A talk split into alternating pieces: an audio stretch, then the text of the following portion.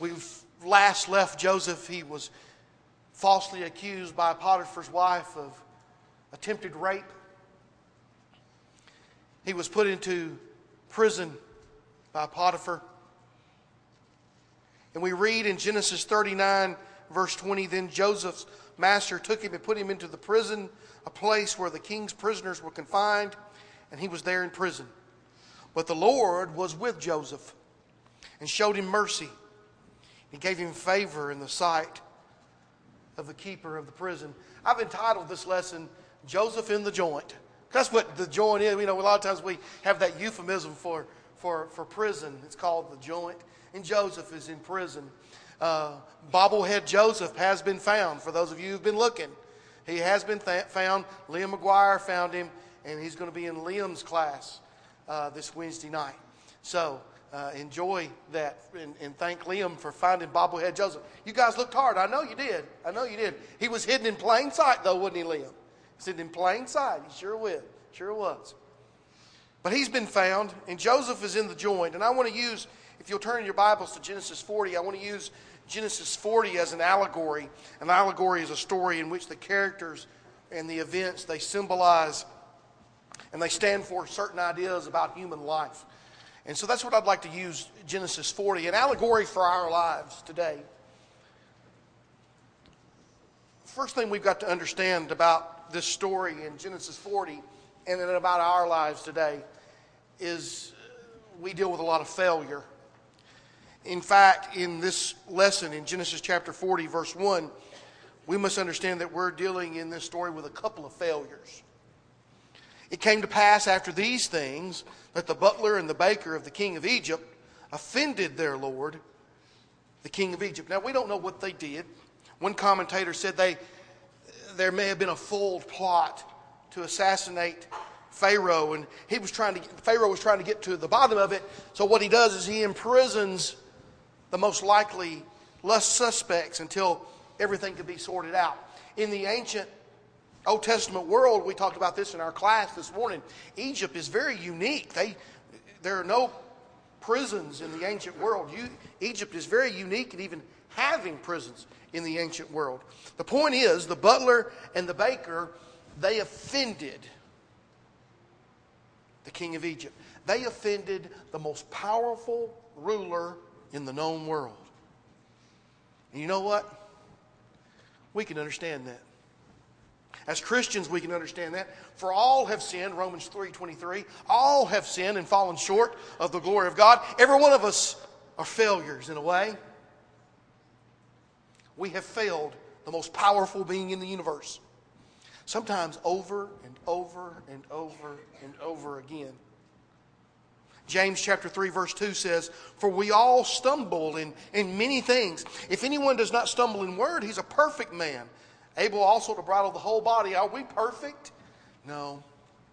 And we fail and fall in, in many things. So we've, we first got to understand we're dealing with a couple of failures here. Verse 2, Genesis chapter 40. And Pharaoh was angry with his two officers, the chief butler and the chief baker.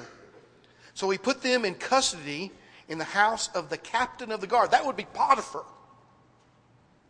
You see how the Lord's working things out here? He put him in, in, in the captain of the guard in the prison, the place where Joseph was confined. Know this. Romans 6:23 the wages of sin is death, but the gift of God is eternal life through Jesus Christ our Lord. Eternal life is a gift from God, even though we're sinners, even though we should get paid death, even though we shouldn't go to this prison, we shouldn't have a chance, we should just die. We have hope because of Jesus Christ and what he did for us. Ephesians chapter 2, verse 1 And you, Christians, you Christians, he made alive who were dead in trespasses and sin. He's made us alive. We don't have to be dead. Everybody's looking for a friend. And you can't find a better friend than Jesus Christ. The lost need a friend like Jesus today, and so did the butler and the baker. I want you to notice, look at verse 4 of Genesis 40. And the captain of the guard, that would be Potiphar, he charged Joseph with them, and he served them. So they were in custody for a while. We don't know how long that while was, but during that while, they became very sad. Joseph was a prisoner, if you notice, and he not only was a prisoner, he was a servant to prisoners. He was about as low as you could go. These who were used to a nice life, the, the, the, the, butler and the baker were used to a nicer life than a prison life. They needed a friend. You know, we sing, There's not a friend like the lowly Jesus. No, not one. Jesus is our friend. There's not a friend like the lowly Jesus. Matthew 20, verse 28. Just as the Son of Man did not come to be served, but to serve and to give his life a ransom for many. We too must be a friend to the downtrodden like Joseph was. He was a friend to them. He not only was their servant, he actually served them. He wanted to be with them and help them. He didn't just do his job, he did more than was required. We too must be a friend of the downcast and the, and the downtrodden. It says in Philippians chapter 2, verse 5, Let this mind be in you, writes Paul, which also was in Christ Jesus who, being in the form of God, did not consider it robbery to be equal with God, but made himself of no reputation, taking the form of a bondservant and coming in the likeness of men. He came, he, came, he came to us just like Joseph came to these prisoners in the prison, a bondservant. He came in likeness of men, and being in found uh, a, an appearance as a man, he humbled himself and became obedient to the point of death, even death on the cross. Like Joseph and Jesus, we must take the form of a servant. We must be a friend. Look at verse 5, Genesis 40. Then the butler and the baker of the king of Egypt, who were confined in the prison, had a dream. Both of them, each man's dream in one night, and each man dreamed, each man's dream with his own interpretation. And Joseph came in to them in the morning and looked at them and saw that they were sad.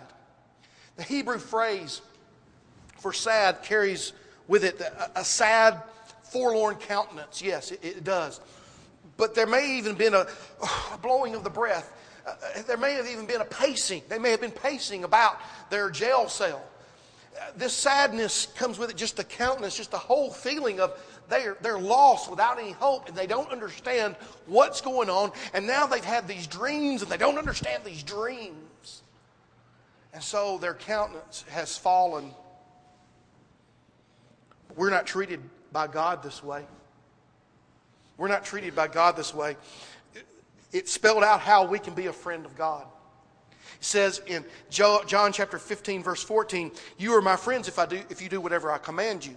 No longer do I call you servants, for a servant does not know what his master is doing, but I've called you friends, for all things that I heard from my Father I have made known to you. God doesn't leave us orphans. He doesn't leave us wondering like these prisoners were wondering in this prison cell. Our countenance does not have to fall, and we don't have to remain sad. We can know what God wants because He tells us in His Scripture what He wants us to do. If we want to be a friend of God, we can obey Him. Verse 7, Genesis 40. So he asked Pharaoh's officers who were with him in the custody of his Lord's house, saying, why do you look so sad today? And they said to him, We each have had a dream, and there's no interpreter of it. So Joseph said to them, Do, do not interpretations belong to God? Tell them to me, please. There are two things here. Number one, it, it, it's not good to speculate. It's not good to speculate. And we all have dreams. We talked about this this morning. I was telling the class uh, uh, two weeks ago, I had a dream that uh, there was a, I was trying to work on a clogged toilet you know, the toilet was full and I couldn't, I was taking the plunger to it in my dream and I, I, I couldn't get it un, unstuck.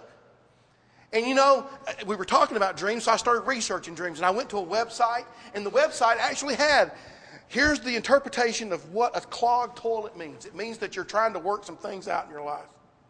Well, no, duh. you know? We've got to be very careful and not speculate. You know, we all have dreams and their interpretations, if there's any interpretation to that dream, it belongs to God. That interpretation belongs to God. Don't get drawn in by a friend or a coworker or somebody at school or somebody on TV or some website that says, God told me what this dream means. He told me blank. It's what I feel like this interpretation is. Don't get drawn into that. Interpretations belong to God. Number two, Joseph in, in, this passage, knowing he will be given the interpretation by God, knowing that he's going to be given this interpretation if he asks for it, he implores these, these, these prisoners, this baker and this butler, to tell him the dreams. The verb form here is an imperative verb form. He he really wants them to tell this. He, he, he's, he's begging them to tell this. Joseph really wants to know. You know, like any prophet of God or anyone who, who, who tells the good news today, the wanting to please God, the wanting to God to obey God, it just, it just gets in your bones. You got to go do it. You got to want to do it. And, and when you want to do it, it, you just can't help but do it. And that's what Joseph wants her. He's imploring these, you know, it says please in the New King James Version, but that, it goes a little further in the Hebrew language. He's begging these guys, tell me your dream. I can give you the interpretation because God's going to give it to me. I know what to tell you.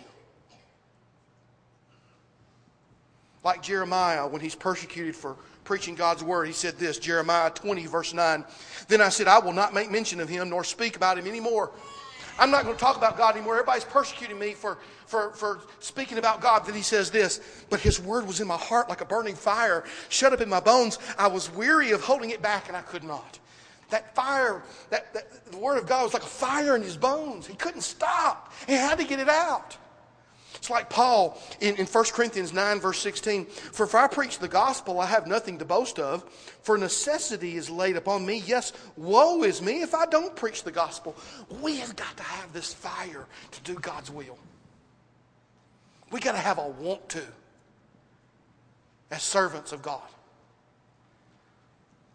Joseph is God's spokesman. And I want you to notice here as we go into verse 9 of Genesis 40, I want you to notice here, he'll have to give the good and he'll have to give the bad after he hears the dreams of these two men. Then the chief butler told him, told his dream to Joseph and said to him, Behold, in my dream a vine was before me, and in the vine there were three branches. It was as though it budded, its blossoms shot forth, and its clusters brought forth ripe grapes. Then Pharaoh's cup was in my hand, and I took the grapes and pressed them into Pharaoh's cup and placed the cup in Pharaoh's hand. And Joseph said to him, This is the interpretation of it. The three branches are three days. Now, within three days, Pharaoh will lift up your head and restore you to your place, and you will put Pharaoh's cup in his hand according to the former manner when you were his butler. Joseph, as God's man, speaks of reconciliation for the butler. That's the part of preaching that I like the most. Telling folks that they can be reconciled to God, that they don't have to live in their sin, that they don't have to live in their lost state, that they can be reconciled to God. I want to have the same ministry that Paul had. Uh, keep your finger in Genesis, but I want you to turn because not only should, should I want this ministry, we should all want the same ministry that Paul had. Turn to Second Corinthians chapter 5 verses 18 and 19. We should all want to strive to have this kind of a ministry. 2 Corinthians chapter 5, verses 18 and 19. Paul writes this. Now all things are of God, just like all interpretations are of God, who has reconciled us to himself through Jesus Christ and has given us, notice, the ministry of reconciliation. That is, that God was in Christ reconciling the world to himself, not imputing their trespasses to them, and has committed to us. Notice what he's committed to us the word of reconciliation. We should want to be able to tell this word of God. It should be our fire in our bones. Woe to us if we don't tell what God wants. The word of reconciliation has been committed to us. We have that. I love being able to tell anyone how they can be reconciled with God. You know, God can't have sin in his presence. So, how does sinful man be saved? We talked about that last Sunday night, didn't we? Through the blood of Jesus Christ. That's how man is saved. Ephesians chapter 2, verse 13. But now in Christ Jesus, you who once were afar off have been brought near by what? The blood of Jesus Christ. We've got to come in contact with that blood. Genesis 40, verse 14. But remember me Joseph says to the butler, But remember me when it's well with you, and please show kindness to me. Make mention of me to Pharaoh, and get me out of this house. For indeed I was stolen away from the land of the Hebrews, and also I have done nothing here that they should put me into the dungeon. Joseph is looking for a friend too, and he tells the butler his plight.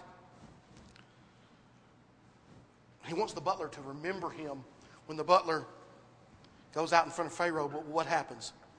The butler forgets, doesn't he? The butler forgets. We forget the goodness of the Lord every time we sin. We forget the goodness of the Lord every time we fall short of God's glory. We forget the, the, the, we forget the Lord every time we take of the Lord's Supper in an unworthy manner. We forget the goodness and the kindness of the Lord every time we envy and despise each other, when we don't love each other, when we're not unified and we're not looking out for each other. We forget God's goodness, God's glory, God's greatness. If we want the fullness of God's love, we have got to love Him enough to obey. It says in John chapter 14, verse 21, He who has my commandments and keeps them, notice, is he who loves me. He who has my commandments and keeps them is he who loves me. And he who loves me will be loved by my Father, and I will love him and manifest or make myself known to him. Now, the butler and the baker, they had their own interpretations and of, of their dreams. And the, the, after hearing the butler's interpretation, the baker probably thinks he's pretty good. Wow, he had a great interpretation. He's going to be, he's going to be, you know, brought back into the fold by Pharaoh. I got to have a good one too. Let's see what he says. Verse 16 of Genesis chapter 40. When the chief baker saw that the interpretation was good, he said to Joseph, I also was in my dream, and, and there were three white baskets on my head. In the uppermost basket, there were all kinds of baked goods for Pharaoh, and the birds ate them out of the basket on my head. So Joseph answered and said, This is the interpretation of it. The three baskets are three days. Within three days, Pharaoh will lift off your head from you and hang you on a tree, and the birds will eat your flesh from you. Ugh. Not so good for the baker. But Joseph had to tell it. It was God's word. Preachers must preach, we must preach the good and the bad. For the butler, it was restoration. For the baker, it was destruction.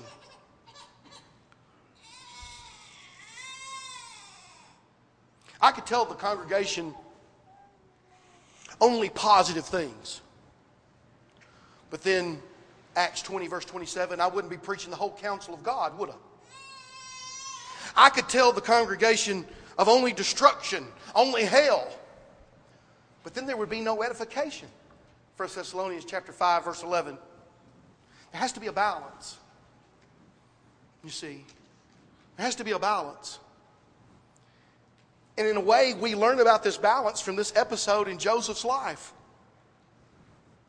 I could quote John 3:16 for God so loved the world that he gave his only begotten son that whosoever believes in him shall not perish but have everlasting life. But the Bible tempers itself.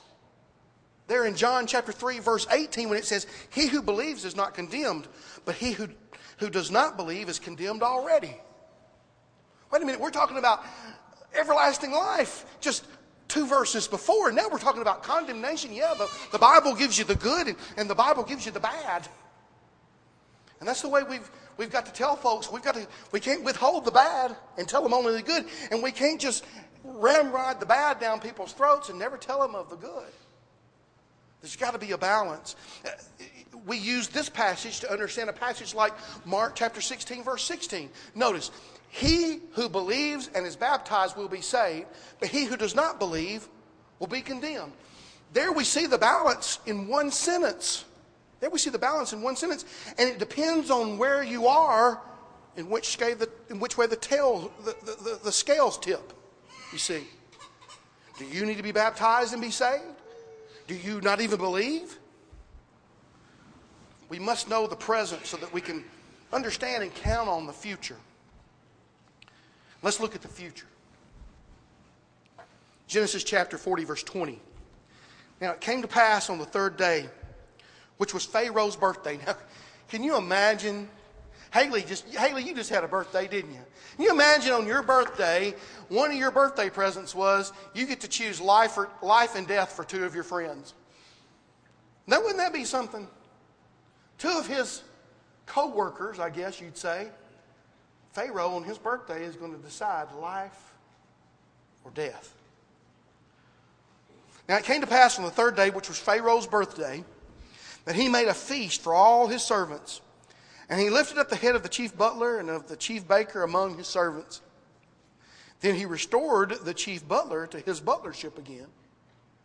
And he placed the cup in Pharaoh's hand. But he hanged the chief baker as Joseph had interpreted. Now, I'm sure the butler was very glad and the baker was very scared. It seems like they had no choice in what was going to happen. But we do. we do. We have a choice. We have a choice. We can be edified with God's plan of salvation, and we can be horrified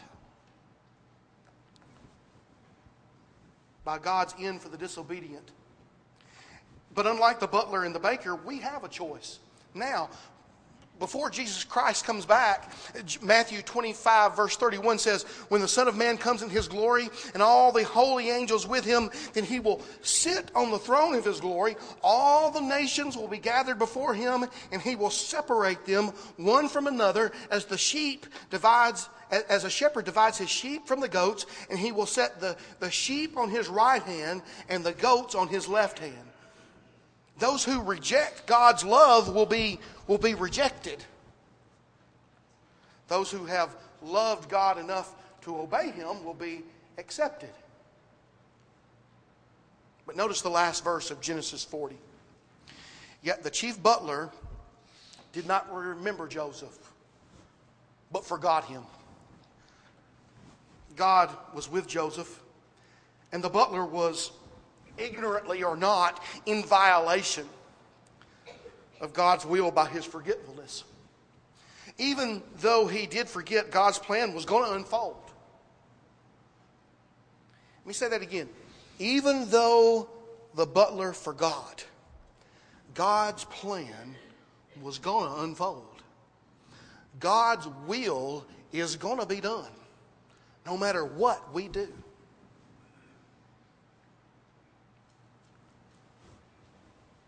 Today we must choose to do God's will or forget.